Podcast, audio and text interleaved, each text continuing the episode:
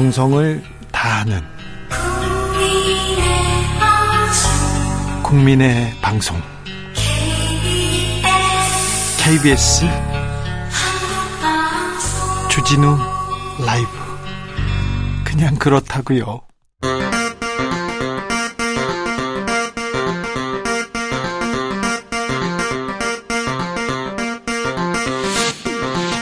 주진우 라이브.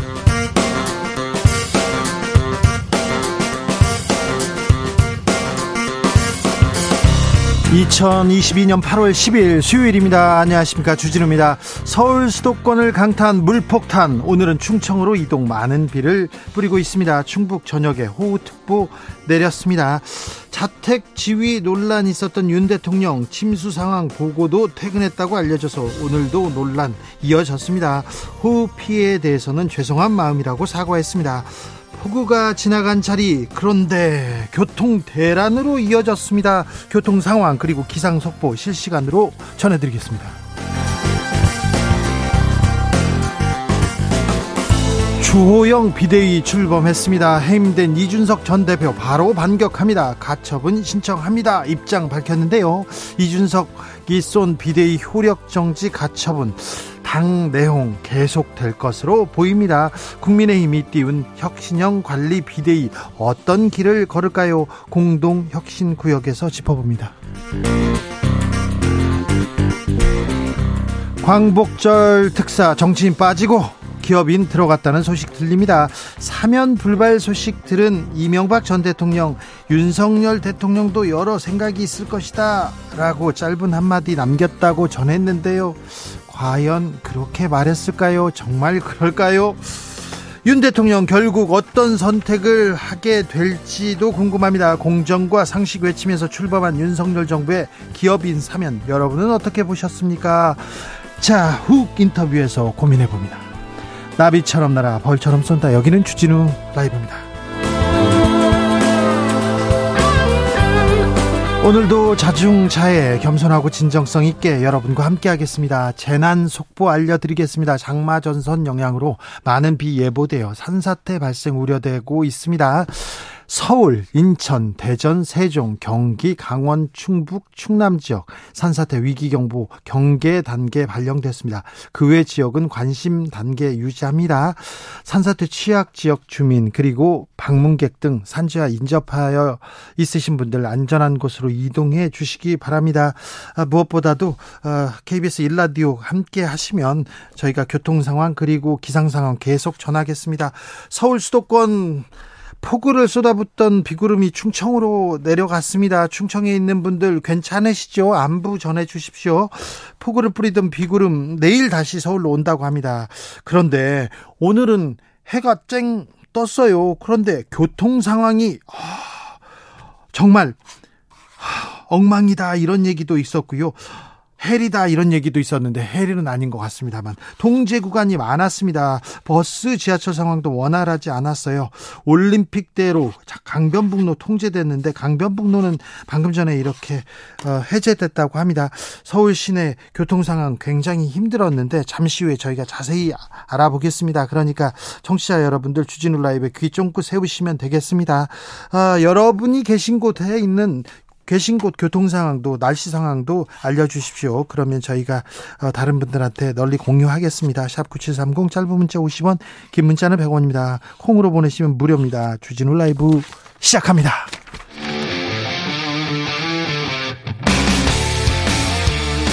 탐사보도 외길 인생 이십 년, 주 기자가 제일 싫어하는 것은?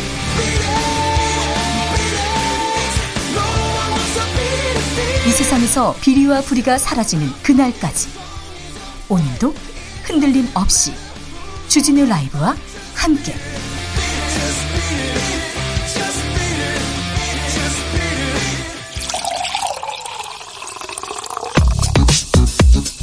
진짜 중요한 뉴스만 쭉 뽑아냈습니다. 주스 정상근 기자, 어서 오세요. 네, 안녕하십니까. 오는 길 괜찮았습니까? 아, 통제된 곳이 곳곳에 있어서 좀 네. 멀리 돌아왔습니다. 수도권에 쏟아붓던 비구름 지금은 충청권에 가 있습니다. 네, 서울 등 수도권에 기록적인 폭우를 퍼부은 비구름대가 남하하면서 오늘은 충청권을 중심으로 많은 비가 내리고 있습니다. 특히 충남권 남부 그리고 전북 북부에 시간당 삼십 밀리미터의 매우 강한 비가 내렸다라고 하고요. 현재 충청권과 전북 북부, 경북 북부에 호우특보가 발효돼 있습니다. 피해 상황 어떻습니까? 네, 어, 중앙재난안전대책본부에 따르면 폭우로 인한 피해 사, 피해는 이 사망이 열 명, 실종 여섯 명, 부상 열일곱 명으로 집계가 됐습니다. 어, 조금 전 서초구에서 실종된 분이 맨홀 안쪽에서 발견됐다라는 소식이 전해지기도 했습니다. 어, 또 거주지가 파손되거나 침수된 이재민은 사백십일 세대 육백여 명으로 서울과 경기에 집중이 됐고요. 어, 이 밖에 일시 대피자는 칠백십팔 세대 천이백삼십이 명에 달했습니다. 이렇게 폭우가 쏟아졌는데 폭리를 취했다는 그런 좀 비양심적인 분들 많았어요. 아, 집에 가지 못해서 여관에 갔는데 하루 저녁에 삼십만 원 달라고 하더라고요. 그런 분들이 있었는데 그러시면 안 됩니다. 남의 이 불행을 가지고 이렇게 거기에서 이득을 이해는 하는데 이해는 하는데 이거 너무한 거 아닌가 좀 야속한 생각 들었습니다. 그런데 비가 그쳤어요. 해가 쨍 떴는데 도로 곳곳 통제되면서 큰 혼자 빚었습니다. 네, 집중호우로 인한 한강 수위 상승으로 올림픽대로 간병북로 등 이 주요 간선도로 일부 구간에 차량 진입이 통제되면서 어, 서울은 이틀째 출근길이 극심한 혼잡을 빚었습니다. 아, 그런데 강변북로든 올림픽대로든 그러면 진입을 못하게 해야지. 저도 강변북로에 진입했습니다. 네. 진입했는데 길을 막아놓고 저쪽으로 가라는 거예요. 전 여의도로 가야 되는데 상계동 가는 길만 열어놨어요. 어쩔 수 없이 상계동 쪽으로 쭉 갔는데 거기를 또 막아놔가지고 또 다른 데라고 가야, 가야, 가야 돼서 이십 분 거리를 세 시간 이십 분 걸려서 왔어요. 네, 이 문제는 간병분로가 통제된 것이 오늘 영 시였는데요. 네. 어, 이것이 긴급 재난 문자로 공지가 안 됐다라는 데 있습니다. 어, 에스엔에스에는 이 정작 필요한 교통 정보는 이 재난 문자가 공지되지 않는다라는 비판이 나오기도 했다고 합니다. 그러니까요. 이거 좀 알려주었어야지. 참 저희가 서울 시내 교통 통제 상황 자세히 알아볼 테니까 잠시 후에 저희가 자세히 알려드리겠습니다. 어, 퇴근 시간인데 괜찮을지 모르겠습니다. 어제는 지하철 문제가 있었잖아요. 네, 어제 수도권에 집중호우가 쏟아지면서 지하철 각 구간이 침수됐다가 복구되는 일이 반복됐는데요. 어, 이건 역시 시민들에게 제대로 공지되지 않아 큰 불편함을 겪었다라는 비판이 이어졌습니다. 서울시는 실시간 교통정보 그리고 이 도로 통제 구간 등의 정보를 이 정류소의 버스 정보 안내 단말기 그리고 도로 전광 도로 전광 표지 그리고 서울 교통정보 시스템인 토피스 등을 통해서 안내하고 있고요. 그리고 지하철 일 호선에서 팔 호선 운행 상황은 이 서울교통공사 트위터와 또타 지하철 앱을 통해 확인할 수 있게 했습니다. 자, 그런데 잘 몰라요. 시민들 모르는데 서울 교통정보 시스템 토파스 이렇게 찍어야 됩니다. 오늘 같은 날은 T맵 뭐 카카, 카카오톡에서도 맵 이렇게 어, 안내 이렇게 애플리케이션 쓰지 않습니까? 그거 잘 안 통합니다. 그래서 서울교통정보시스템 토파스 토피스인가요? 토피스입니다. 토피스요. 토피스 찍어보고 이렇게 가셔야 됩니다. 아, 공일구공 님께서 주 기자님 서울교통 있지 않습니까? 통제 관련해서 문의사항이 있으면 공이 칠공공 오공공공 이렇게 문의해서 본인이 가려고 하는 방향 경로를 물어보시면 친절히 잘 알려줍니다. 이런 이런 것도 있었군요. 저는 아 저기 그냥 인터넷에서 찍어서 이렇게 올림픽대로 상황 이렇게 강변북로 상황 잘 안 나오더라고요. 아, 토피스가 있었고 아, 칠공공에 오공공공이 있었습니다. 저희가 서울 시내 교통 상황은 자세히 알아보겠습니다. 음. 어제 윤석열 대통령 침수 피해로 사망한 현장 다녀왔어요. 그런데 또 여기서 또 논란이 있네요. 네, 어, 윤석열 대통령은 어제 오세훈 서울시장과 함께 침수 피해로 일가족 세 명이 사망한 서울 관악구 신림동 반지하 주택 현장을 찾았는데요. 어, 이 자리에서 주민들과 대화하는 과정에서 어, 어떻게 여기 계신 분들은 미리 대피가 안 됐는가 모르겠네라며 어, 다소 좀 당혹스러운 발언을 했습니다.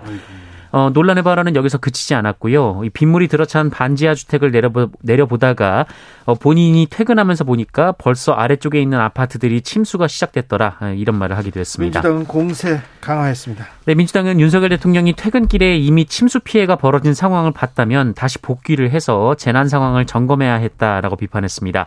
이 박홍근 민주당 원내대표도 오늘 이 아비규환 전에 아비, 아비규환 중에 이 대통령의 모습도 없었고 또 컨트롤타워인 국가위기관리센터도 작동하지 않았다라면서 어, 서울과 수도권에 폭우 예보가 있었으면 위기대응 총사령관으로서 철저히 대비하고 실시간 대응을 진두지휘했어야 했다라고 비판했습니다. 윤석열 대통령 수해 관련 회의를 주재했습니다. 사과도 했습니다. 이 자리에서 윤석열 대통령은 기록적인 집중호우로 국민들께서 많은 피해를 입었다라며 희생자의 명복을 빌며 불편을 겪은 국민들께 정부를 대표해서 죄송한 마음이라고 밝혔습니다. 아, 자, 비가 자연재해지 않습니까? 비가 왔어요. 재난은 어쩔 수 없는데 그 이후에 정부의 대응, 그다음에 서울시의 대응 지금 적절한가 이런 또 논란이 있습니다. 그런데 대통령실에서는 아, 정치 공세를 하고 있다 이렇게 맞받아칩니다. 네, 대통령실 강승규 시민사회 수석이 오늘 케이비에스 라이 케이비에스 라디오와의 인터뷰에서 이 폭우 피해가 발생했다면 모르지만 대통령께서 퇴근하실 때는 이 대통령실 참모진들도 일상적으로 저녁 약속도 있고 해서 다 갔다라고 얘기를 했습니다. 어, 그러면서 비가 온다고 대통령이 퇴근을 안 하냐라고 반박을 했는데요. 어, 그러면서 대통령이 계신 곳이 곧 상황실이라며 어, 대통령은 계속 실시간으로 보고를 받았고 지침도 내렸다라고 주장했습니다.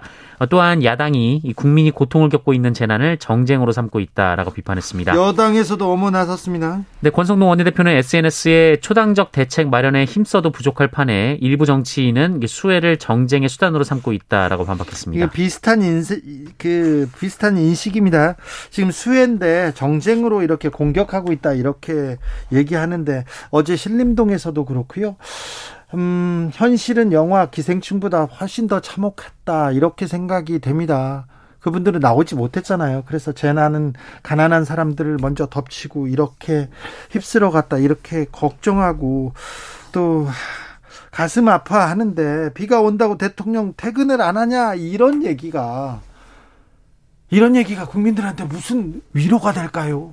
무슨 의미가 있을까요? 수석님 얘기하는 것도 무슨 말인지는 알겠는데 비가 온다고 퇴근 안 하냐? 대통령한테 비를 막아달라는 게 아니라 이렇게 어려운 사람들 옆에 좀 서 있고 좀 다독이는 모습 보여달라고 하는 건데 그게 그렇게 어렵나 봅니다. 주호영 비상대책위원장 혁신형 비대위 구성 밝혔습니다. 혁신이란 얘기가 들어갔습니다. 네, 국민의힘 주호영 비상대책위원장은 오늘 비대위 성격과 관련해서 전당대회 준비를 위한 실무형 비대위에 대한 부정적인 입장을 밝혔습니다. 실무형이 아니라 혁신형이다. 네, 어, 그럴 거면 선거관리위원회를 구성하면 된다. 뭐 이런 얘기였는데요. 이 바로 전당대회를 열지 않고 이 시간을 두고 내년쯤 전당대회를 치른다는 계획으로 보입니다. 어, 주호영 위원장은 비대위원 인선에 대해서는 이 당의 안정과 혁신에 도움이 될 수 있는 분들을 중점적으로 모실 계획이라고 했고요. 예. 또 본인과 권성동 원내대표 등 이 당향직 비대위원 세 명을 포함해서 어, 총 아홉 명으로 구성할 계획이라고 밝혔고 외부에서 두세 명 정도 참여하는 방안을 언급했습니다. 이준석 대표는 가처분 신청을 냈다고요? 네, 이준석 대표는 오늘 국민의힘과 주호영 비대위원장을 상대로 비대위 전환과 관련해 서울 남부지법에 효력정지 가처분 신청을 냈습니다. 어, 이준석 대표는 가처분 신청 후 연합뉴스와의 인터뷰에서 절대반지에 눈이 먼 사람들이 기록적인 폭우로 피해를 입은 국민들이 많고 또 국민의 심려가 큰 상황은 아랑곳 없이 비대위를 강행했다라면서 이 사안의 급박성 때문에 가처분 신청을 내야 했지만 수해에 마음 아플 국민들을 생각해서 조용히 전자소송으로 냈다라고 밝혔습니다. 국민의 심려가 큰 상황에서 비대위를 강행했다. 그리고 여기에서는 가처분 신청을 냈다. 똑같은 국민의 심려가 큰 상황에서 그렇습니다. 이준석계로 평가받았습니다. 박민영 국민의힘 대변인 대통령실로 갔네요. 네, 이준석 대표 취임 이후 이른바 대변인 선발 토론 배틀을 벌였었는데요. 네. 어, 여기서 당 대변인으로 발탁돼서 이준석 퀴즈로 불린 이 박민영 국민의힘 대변인이 이 대통령실에서 청년 대변인으로 근무하기로 했다라고 밝혔습니다. 이준석계 사람들이 하나씩 두씩 이렇게 입장을 바꾸는 건가요? 네, 박민영 대변인은 대통령실에서 청년 대변인으로 함께 일해보자는 제의를 받았다라며 어, 묵묵히 정부의 성공을 덮는 것이 본인이 할 수 있는 노력이라는 결론에 도달했다라고 말했습니다. 네. 어, 앞서 박민영 대변인은 윤석열 대통령이 부실인사 논란에 대해 어, 전 정권에 지명된 장관 중 그렇게 훌륭한 사람 봤냐라고 하자 윤석열 대통령을 공개 비판한 바 있습니다. 경찰이 김혜경 씨 소환을 통보했습니다. 네, 경기남부경찰청 반부패 범죄수사대는 어제 경기도 법인카드 유용 의혹과 관련해서 이재명 민주당 의원의 배우자 김혜경 씨에게 출석 요구서를 보냈다라고 밝혔습니다. 어, 이에 대해 이재명 의원실은 김혜경 씨는 진상을 규명하기 위한 경찰의 수사에 적극 협조하겠다라고 전했습니다. 이재명 의원의 조폭 연루설 주장해온 변호사가 있습니다. 장영하 변호사였는데 경찰이 체포했습니다. 네, 경찰이 이재명 의원의 조폭 연루설을 제기한 장영하 변호사를 지난 팔일 오전 체포한 사실이 전해졌습니다. 경찰은 장영하 변호사가 출석 요구에 응하지 않았던 데다가 허위사실 공표 혐의 등이 입증됐다고 보고 법원으로부터 체포영장을 발부받은 것으로 전해졌습니다. 이 장영하 변호사는 지난해 시월 이재명 의원이 지난 이천십오년 성남시장으로 재직할 당시 이른바 국제마피아파 전 행동대원이자 이 코마트레이드 직원인 박철민 씨로부터 돈다발을 받았다라고 주장하며 관련 사진을 공개한 바 있는데 그 사진이 네, 허위로 드러난 바 있습니다. 그런데 아직도 조사를 안 받고 계셨어요? 네, 민주당이 당의 대선주자였던 이재명 의원의 당선을 막을 목적으로 허위 사실을 공표하고 거짓 사실로 명예를 훼손했다며 고발한 바 있는데요. 네. 네. 체포가 됐습니다. 체포됐는데 그런데 검찰이 구속영장 반려했습니다. 네, 서울중앙지검 공공수사 이 부는 이 서울경찰청이 신청한 이 장영하 변호사의 구속영장을 반려했습니다. 이 체포영장은 피의자의 신보, 신병을 확보한 뒤 사십팔시간 이내에 구속영장을 신청하거나 청구해야 하는데요. 어, 검찰이 반려함에 따라 이 장영하 변호사는 귀가 조치될 것으로 보입니다. 장영하 변호사의 변호인이 윤석열 대통령의 친구였다면서요? 네.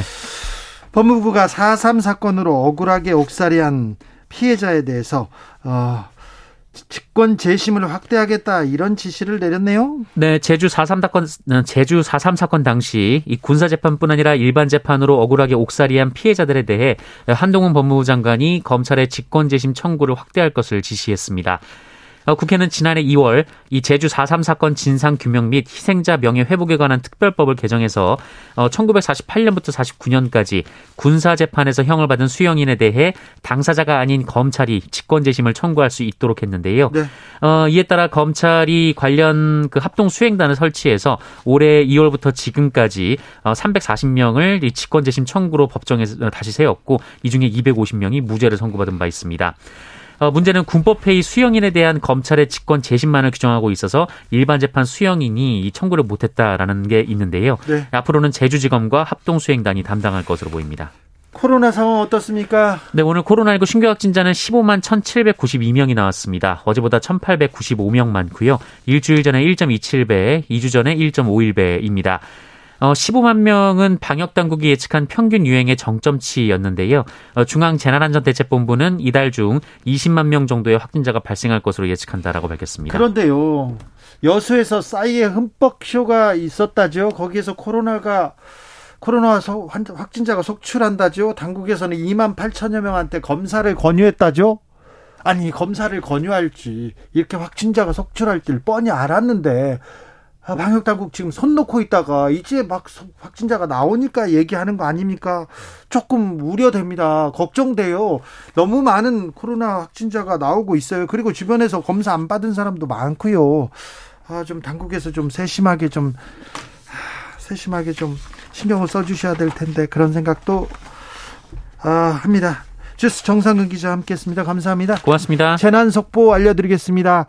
아, 오늘 열일곱시 이십분 현재 보령시 지역에 호우경보 발효됐습니다. 티비, 라디오, 스마트폰 통해서 내가 있는 지역의 기상상황 계속해서 알아보시고요. 주변에 있는 사람에게 알려줘야 됩니다. 차량은 속도를 줄여 운행하시고요. 물에 잠긴 도로, 지하차도, 교량 등 그쪽에서는 통행하지 않도록 주변에 있는 사람한테 알려주셔야 됩니다. 정 어렵고 그러면요, 케이비에스 일 라디오 이렇게 어, 틀어놓고 계시면 저희가 자세히 알려드리겠습니다.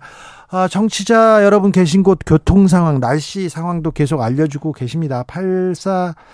팔사칠사일오님 문자 먼저 읽겠습니다. 평택 안중은 폭우가 오더니요, 청, 충남 아산 넘어오니까 비 소강 상태입니다. 곡교천 흙탕물로 많이 불어나 있습니다. 곡교천 주변 조심하십시오. 칠일삼육님 서울 고속터미널 앞에 차가 꼼짝도 안 하고 있습니다. 그 동네 가시면 안 됩니다. 네, 그 주변 하, 네, 안 됩니다. 공일육오 님, 경주에서 포항으로 출퇴근하는데 이쪽 많이 덥습니다. 서울 쪽 비 피해 입으신 분들 많이 안타깝네요. 다들 건강 조심하세요. 그쪽은 덥답니다. 아, 오사공오 님, 서, 경기도 안양 사는 언니가 어제부터 전기가 나갔다면서 본가인 엄마 집으로 오늘 형부와 함께 피신 왔습니다. 어우, 진짜 난리네요. 네, 아, 좀, 아, 출퇴근, 나, 출근 시간대도 어려웠다는데 퇴근 시간에는 좀 괜찮아야 될 텐데 걱정 많네요. 음, 청취자 여러분 계신 곳 교통 상황 어떤지 좀 궁금합니다. 그래서 자세히 좀 알아보겠습니다. 어, 통제된 도로도 많다고 하는데 여기도 자세히 물어보겠습니다. 서울경찰청 종합교통정보센터 오혜림 경사, 안녕하세요. 아, 네, 안녕하세요. 서울경찰청 종합교통정보센터입니다. 네, 고생 많으십니다. 아, 네, 감사합니다. 저 경사님, 지금 음, 네. 어, 통제된 도로가 어디 어디입니까? 아, 네. 어, 오후 세 시 사십오 분을 기점으로 강변북로 양방향은 통제 해제되어서 현재 강변북로 전 구간 이용 가능합니다. 네. 어, 통제 중인 구간은 올림픽대로 현충원에서 염창 나들목 구간 어젯밤부터 계속 통제 중이고요. 네. 노들길 여의 이 교에서 당산 철교 구간, 또 한강대교에서 수산시장 구간 통제 중입니다. 네. 수위가 낮은 잠수교는 차량과 보행자 통제가 아직도 여전합니다. 우회하시는 게 좋겠습니다. 자, 올림픽대로 주변이 주변으로는 안 가야 되겠네요. 예, 그렇습니다. 올림픽대로가 지금 통제가 되고 있기 때문에 네, 그 주변도 그 부분이 통제되고 있기 때문에 동작대교 남단에서 북단으로 건너가는 차량이 많습니다. 네. 다리 건너가는데 약 십 분 이상 소요되고 있습니다. 네, 그, 그 반포대로 올림픽대로 그 집 주변 그 간선도로 일부 구간이 어, 통제되는 예, 예. 이유가 거기에 물이 아직 가, 있습니까? 물이 가득 찼습니까? 아, 물이 있기도 하고요. 예. 지금 오후에 또 비, 저녁에 비 소식이 있어서. 예. 지금 통제를 풀 수 없는 상황인 것 같습니다. 네. 어, 예, 그래서 올림픽대로는 지금 올림픽대로보다는 강변북로를 이용하시는 편이 낫겠습니다. 알겠습니다. 올림픽대로 주변은 가지 마시고 강변북로 주변으로 가십시오. 차를 두고 간 사람들 예. 많았었는데 그 차들은 다 치워졌습니까? 아, 차는 지금 대부분, 대부분 견인 차량을 이용해서 대부분 지금 거의 다 견인 조치가 된 상황입니다. 네. 그리고 예. 어, 사고로 정체된 구역도 있습니까? 아, 지금 사고로 정체된 구간이요? 네. 잠시만요. 아, 사, 사고로 정체된 구간은 지금은 확인이 되지 않고 있는데요. 네. 어, 어, 내부순환로에 네. 아까 사고 차량이 있었는데 지금은 전 구간 통행이 되게된 가운데 성수방향 연희램프에서 홍지문 터널까지 좀 많이 막히고 있습니다. 네. 지금 교통 상황이 좀, 좀, 좀 어렵죠. 대중교통 이용하는 게 좋겠죠. 네, 지금은 차량보다는 대중교통 이용하시는 편이 훨씬 좋을 것 같습니다. 경사님, 근데 교통 네. 통제하고 그런 좀 돌발 질문 계속해서 죄송한데 교통 통제할 네. 때요. 네. 이게 서울시에서 합니까? 경찰에서 하는 겁니까? 아, 저희 그 서, 서울경찰청 종합교통정보센터와 서울시와 네. 또 재난대책본부가 있습니다. 서로 네. 유기적으로 협조하면서 지금 어 만약에 물이 다 빠졌다고 하, 할지라도. 네. 지금 오후에 비 소식이 있어서 지금 통제를 해제하는 것 좀 위험할 것 같다라든지 서로 간의 의견을 교환하면서 네. 하고 있습니다. 알겠어요.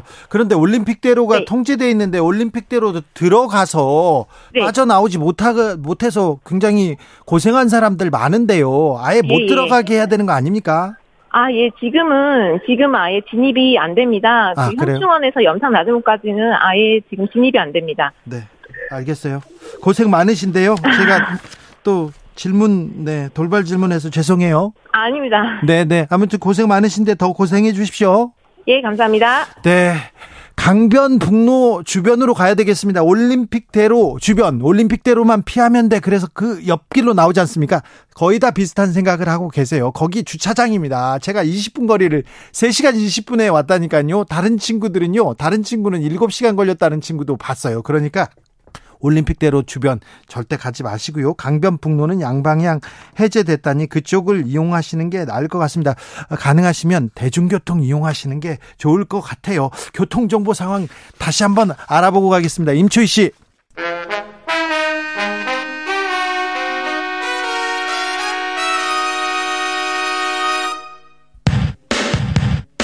주진우 라이브 돌발 퀴즈. 오늘의 돌발 퀴즈는 객관식으로 준비했습니다. 문제를 잘 듣고 보기와 정답을 정확히 적어 보내주세요. 중부지방 집중호우로 서울 대중교통이 운행에 차질을 빚었으나 관련 정보가 제때 전달되지 않아 불편을 겪었다는 시민 불만이 속출하고 있습니다. 서울시가 교통정보를 제공하는 공식 채널이 있긴 하지만 직접 찾아보기 번거롭다는 지적이 나오고 있는데요.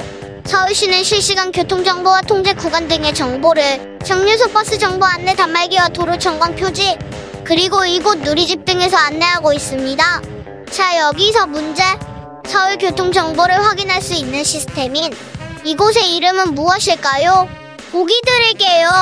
일 번 원피스, 이 번 투피스. 다시 한번 들려드릴게요. 일 번 원피스, 이 번 투피스. 샵 구칠삼공, 짧은 문자 오십 원, 긴 문자는 백 원입니다. 지금부터 정답 보내주시는 분들 중 추첨을 통해 햄버거 쿠폰 드리겠습니다. 주진우 라이브 돌발 퀴즈, 내일 또 만나요.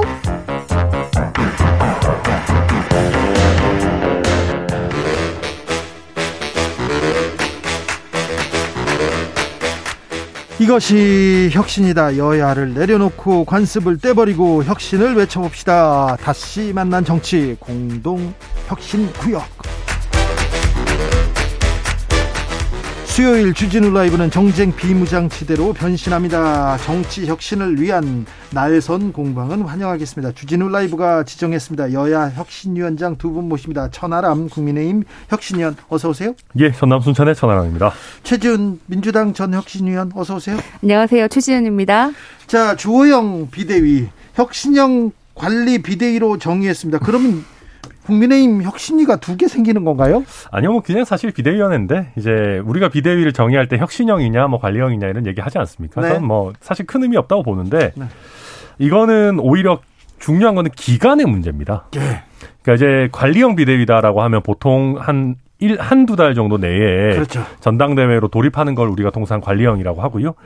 어, 근데 이제 주호영 비대위원장 같은 경우는 당장 한두 달 내에 전당대회 할 생각은 없다, 어, 뭐, 정기국회 하는 동안엔 안 하겠다라고 지금 입장을 택하고 있으니까, 네, 어느 정도 기간을 가지고 당의 체질 개선을 좀 하겠다라는 의미에서 혁신을 넣은 것 같습니다. 권성동 그 원내대표나 다른 중진들이 비대위원장 맡아달라 이랬을 때, 나 이거 한두 달 이렇게 그냥 맡으라면 안 하고, 음, 내가 어느 정도 권한을 갖고 어느 정도 시간을 갖고 일을 할 수 있으면 하겠다, 이런 얘기를 했겠죠? 네, 그랬지 않았을까 싶습니다. 게다가 보니까 취임 일성으로 또 그 혁신형이라는 얘기에 걸맞게 제가 지금 몸담고 있는 혁신위원회에도 힘을 좀 실어주셨더라고요. 그래요? 예, 혁신위에도 뭐 기대를 하고 있다, 뭐 이런 식으로. 그래서 아무튼 어, 짧게만 하고 물러나실 생각은 없어 보입니다.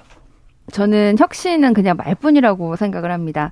이 저희도 비대위를 지금 여러 번 해봤는데 민주당에서 민주당도 많이 했죠. 민주당도 많이 했죠. 근데 이 전당대회 전에 하는 비대위는 어. 관리형일 수밖에 없습니다. 이 새로운 당 대표가, 네, 당원 당규를 바꾼다든지 아니면 총선 때 뭐 그 총선에 공천하는 인사를 혁신적으로 상징적인 인사로 꾸민다든지 하는 건데, 지금 비대위는 총선 공천권을 가진 것도 아니고 다음번 전당대회를 어떻게 하면 안정적으로 치러질 것인가, 어떻게 하면 떨어진 지지율을 막을 것인가가 중점이 되고, 그래서 주호영 국민의힘 비대위원장이 비대위원장이 된 거라고 생각합니다. 안정적이고, 네, 어, 비교적 중립적이고, 특별 특정한 개파나 뭐 혁신한다는 이미지 없이 그냥 안정적인 분을 모셔놓고, 어, 특별한 권한을 주지 않고, 혁신이란 얘기는 그냥 문이지 사실은 관리형이라고 생각하고, 실제로 그 당 밖 인사도 좀 포함해서 중립적으로, 가장 중립적인 사람들로 비대위 꾸미겠다, 이렇게 비대위원장 얘기를 하셨더라고요.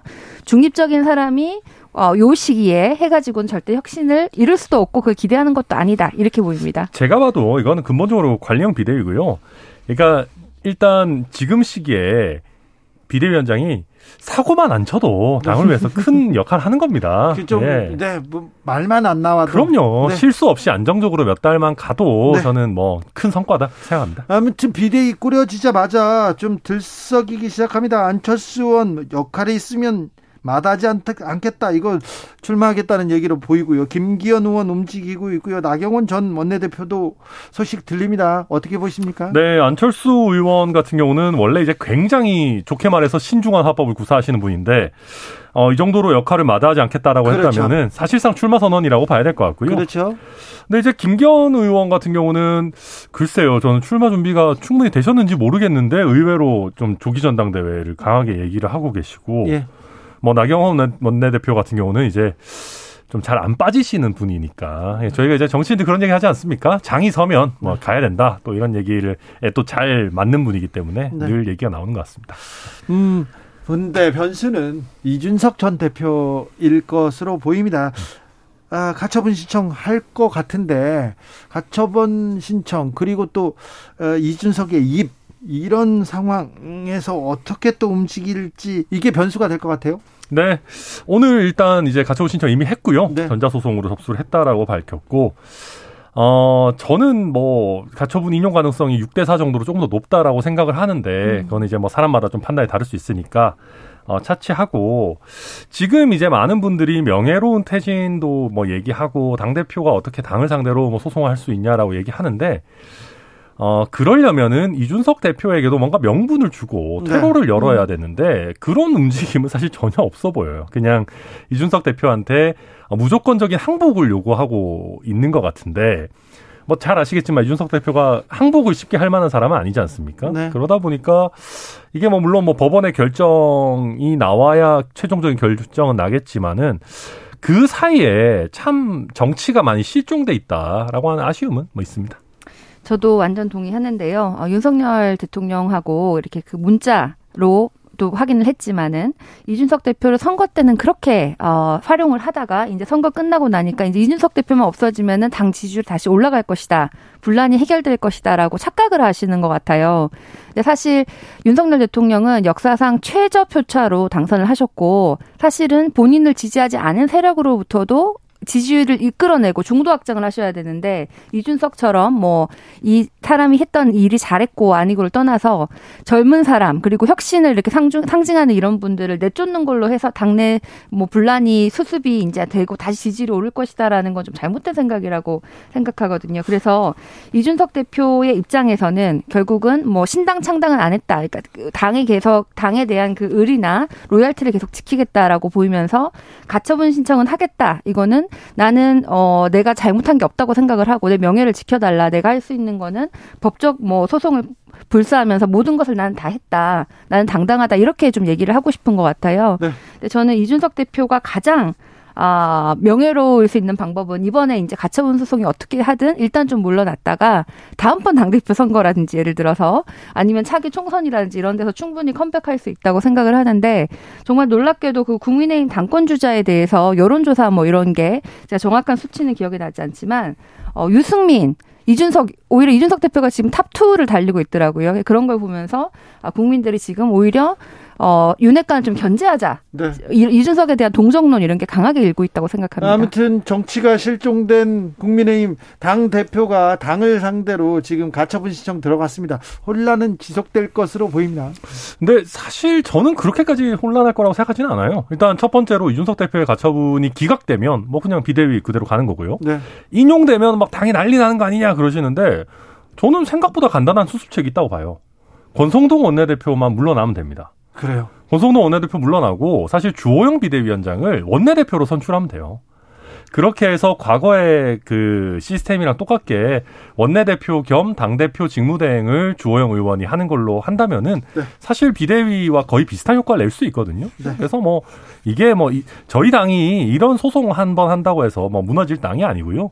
지금 사실 뭐 저희 지금 얘기 많이 하는 주호영 비대위원장 같은 경우도 과거에 당 상대로 가처분 이런 거 다 하고 그러셨어요. 아, 그래요? 예. 진짜 그런데 뭐 당이 국민의힘이 무너진다는 건 아니고 국민의힘이 진짜 민생 국민 뭐 안중에 있냐 이런 지적을 받는 거는 또 사실입니다. 그리고 윤석열 대통령의 지지율도 계속 이렇게 아, 떨어지고 있는 상황도 그렇고요. 자, 음, 지금 어, 수해가 있었어요. 굉장히 아, 물폭탄이 있었는데 어. 이 부분에 대해서 대통령과 이 정부가 좀 잘하고 있나 이 부분에 대해서는 좀 노, 논란이 많습니다.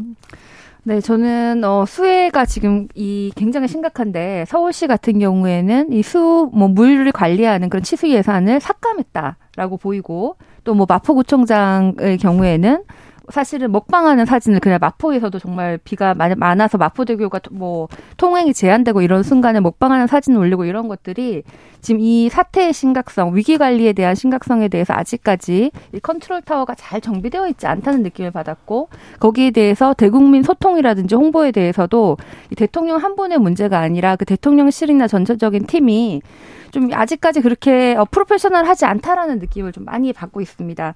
그래서 이런 사실은 이제 저는 민주당의 인사지만 그럼에도 불구하고 우리 국민의 한 사람으로서 우리나라가 잘 유지되고 이런 어, 폭포구 같은 상황에서 잘 관리가 되고 뭐 사고가 없기를 다 바라지 않습니까?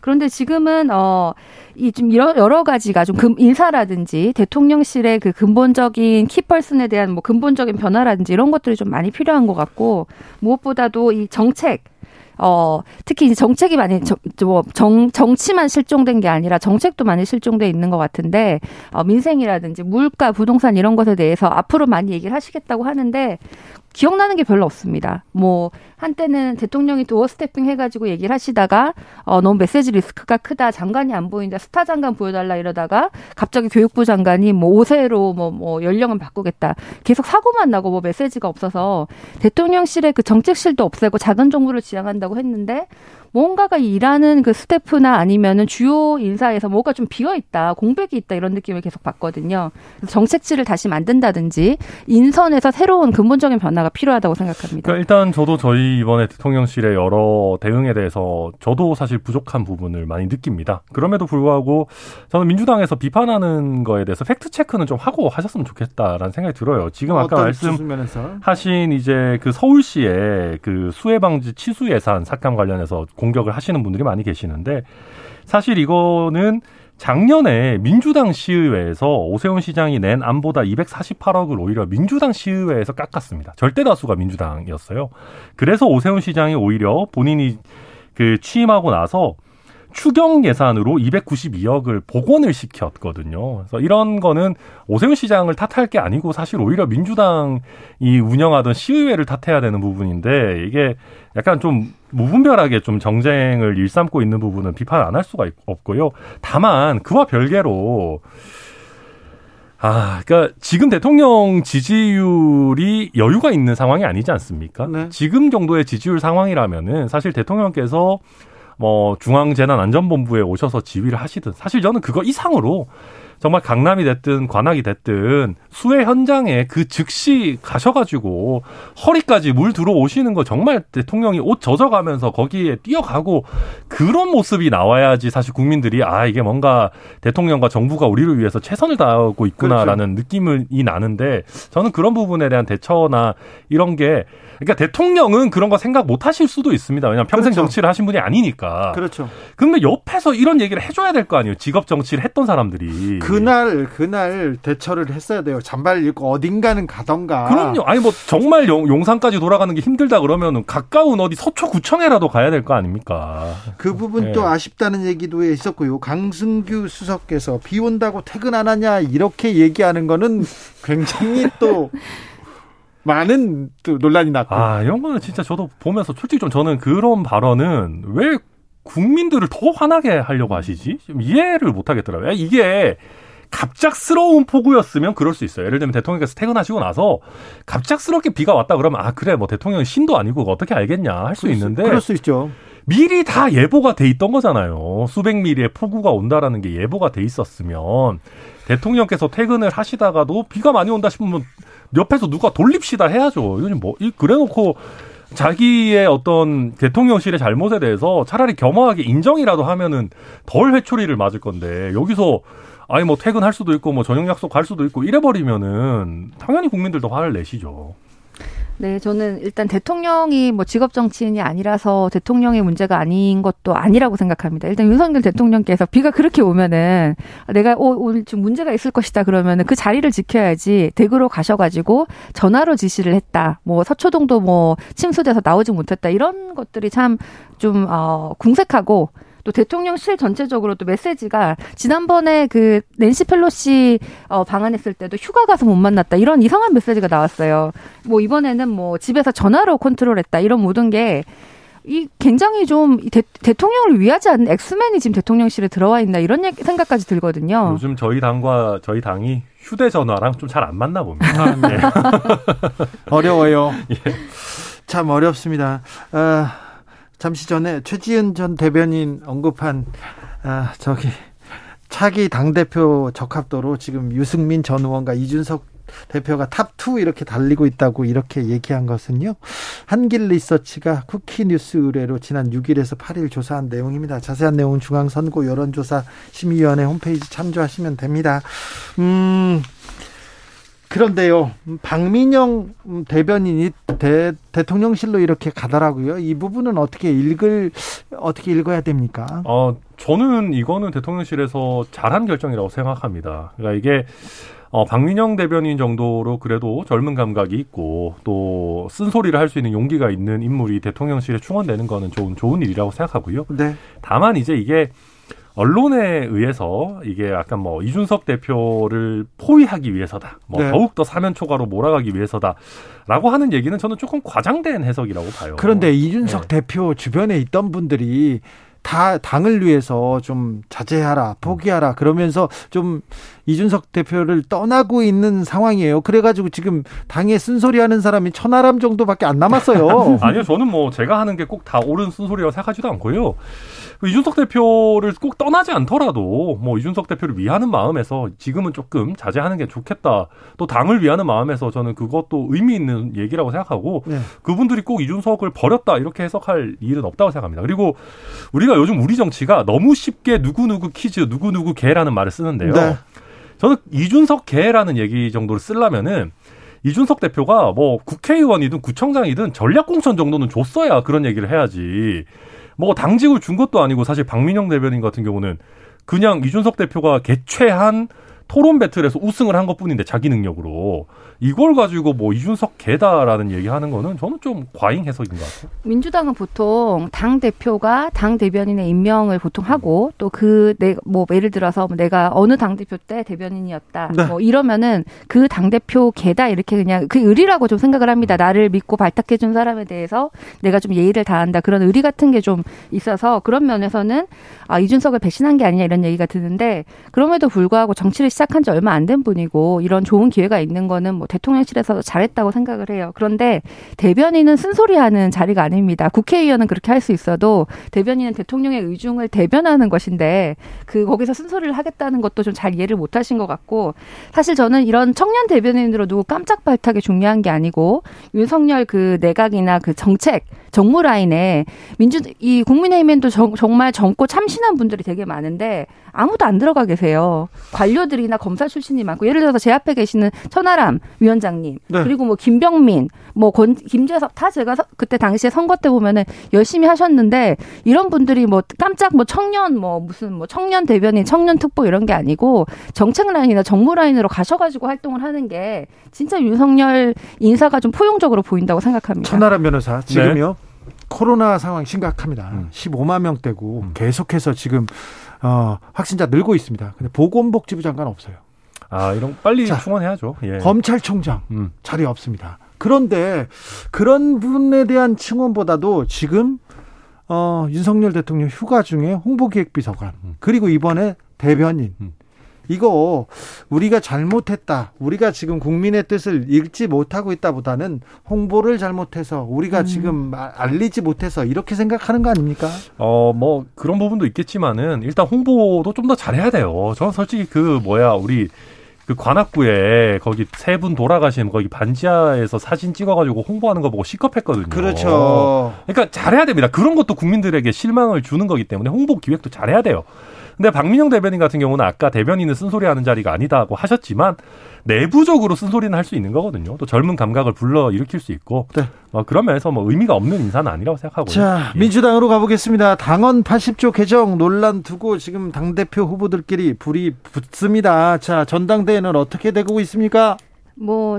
지난번에는 어대명 그랬는데 며칠 사이에 확대명, 확실히 네. 당대표는 뭐 이재명이다 이렇게 해가지고 어 거의 뭐 우리가 한 육 대 사 이 정도 돼야 그래도 좀 관심이 있을 텐데 칠 대 삼, 뭐 팔 대 이 이 정도 되니까 오히려 좀 흥행에는 안 되는 면이 있지만 사실은 전당대회는 흥행이 중요한 게 아니고 좋은 사람을 뽑아서 그다음에 새로 시작하는 게 중요한 건데 지금 우리 당원들의 마음이 우리 지금 너무 대선 지선 지고 마음이 아프고 또 그 이후에 비대위도 너무 이상했고 이번에 한번 한 명한테 확 밀어줘가지고 그 사람이 새로 시작할 수 있는 그 기반을 만들어주자 이런 마음이 뭉쳐져 있는 것 이재명한테 같아요. 이재명한테 네. 힘을 실어줘서 이재명 당으로 그냥 밀어붙이자 이렇게. 이재명 당이라기보다는 네. 새로운 민주당을 우리가 원하는데 기존에는 조금 그래도 여의도 정치에선 아웃사이어였던 이재명 당대표가 그래도 역, 여사, 역사상 가장 많은 투표로 낙선하셨지만 가장 많은 표를 얻으셨고 이분이 한번 새로 하시고 그래서 최고위원 선거도 지금 거의 친이로 지금 친이가 거의 일, 이, 삼, 사, 오 등 중에서 네 명은 들어가 있지 않습니까? 이런 것들이 다 지금 우리 당원들의 마음은 일단 한번 잘 할 수 있도록 그 기반을 우리가 밀어주자라고 그런 마음이 모여 있다고 생각합니다. 일단 밀어주자. 네. 그 저는 그게 좀 위험하다고 봐요. 그러니까 사실은 지명직 비대위원, 당대표가 임명할 수 있는 비대위원까지 하면은 최고위원회가 거의 그냥 사실 이재명 의원 사단으로 다 깔릴 겁니다. 근데 그랬을 때 지금 저희 당이 과거에 좀 잘 못 나갈 때 보면은요. 대선 후보도 별로 없고 당내에 다양한 목소리도 안 나왔어요.